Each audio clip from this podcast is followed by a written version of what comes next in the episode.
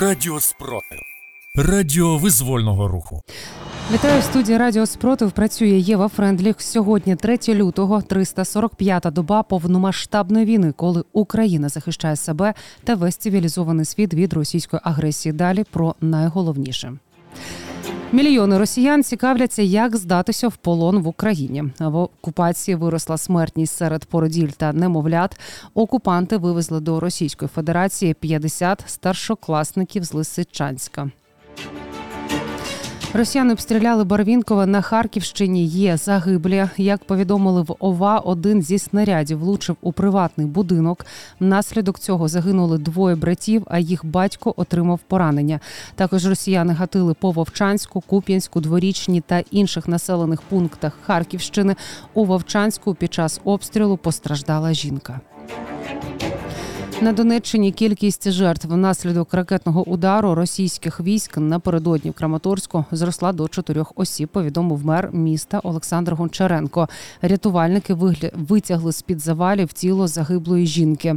Вчора росіяни обстріляли Краматорськ, завдали двох ракетних ударів по житловій забудові в центрі міста.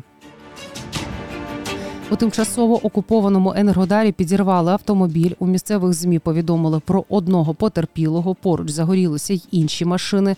Як повідомив мер Мелітополя Іван Федоров, автомобіль злетів у повітря близько сьомої ранку. Попередньо внаслідок вибуху загинув екс-співробітник правоохоронних органів, який став колаборантом. Вибух був такої сили, що у будинках повибивало вікна і шибки. Окупанти вже з усіх каналів заявляють, що це був теракт.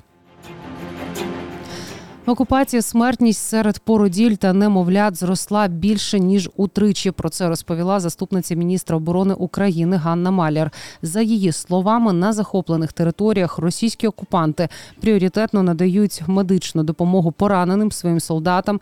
Госпіталь розгорнутий у приміщеннях цивільних лікарень і навіть пологових будинках. Від відсутності медицини страждає саме громадянське населення. Загарбники вивезли до російського Татарстану 50 старшокласників з окупованого Лисичанська Луганської області. Там школярів готуватимуть до складання іспитів на території Російської Федерації. Про це повідомив центр національного спротиву. Раніше ЦНС повідомляв, що на захоплених територіях Донеччини і Луганщини росіяни складають списки школярів, яких можна буде мобілізувати після досягнення повноліття. Омбудсмен Дмитро Лубінець заявив, що росіяни знімають відео сексуального характеру з викраденими українськими дітьми.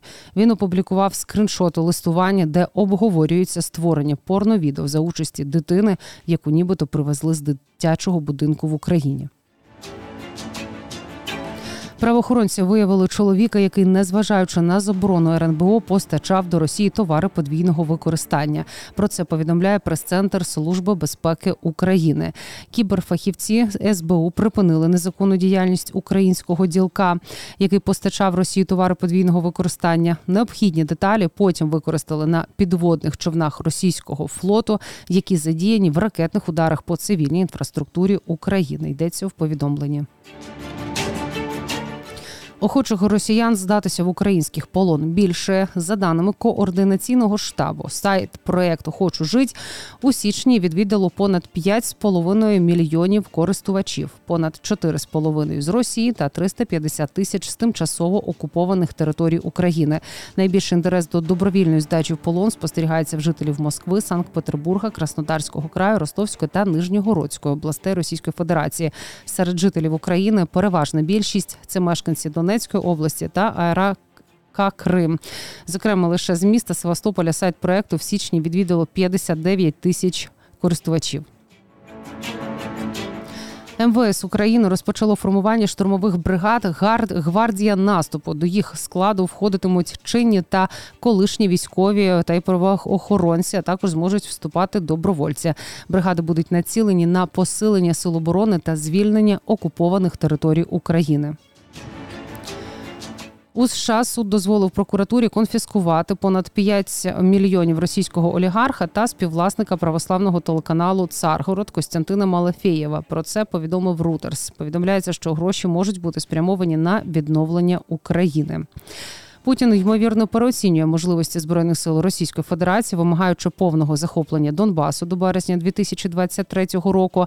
Про це повідомляють в інституті з вивчення війни. Аналітики не бачать ознак того, що російська армія наростила достатньо бойової сили, щоб виконати розпорядження президента Російської Федерації. За добу Сили оборони України знищили 840 російських окупантів. З вами була Єва Френдліх з новинами на Радіо Спротив. Зігріваємо один одного любов'ю, віримо в Сили оборони України, і все буде Україна.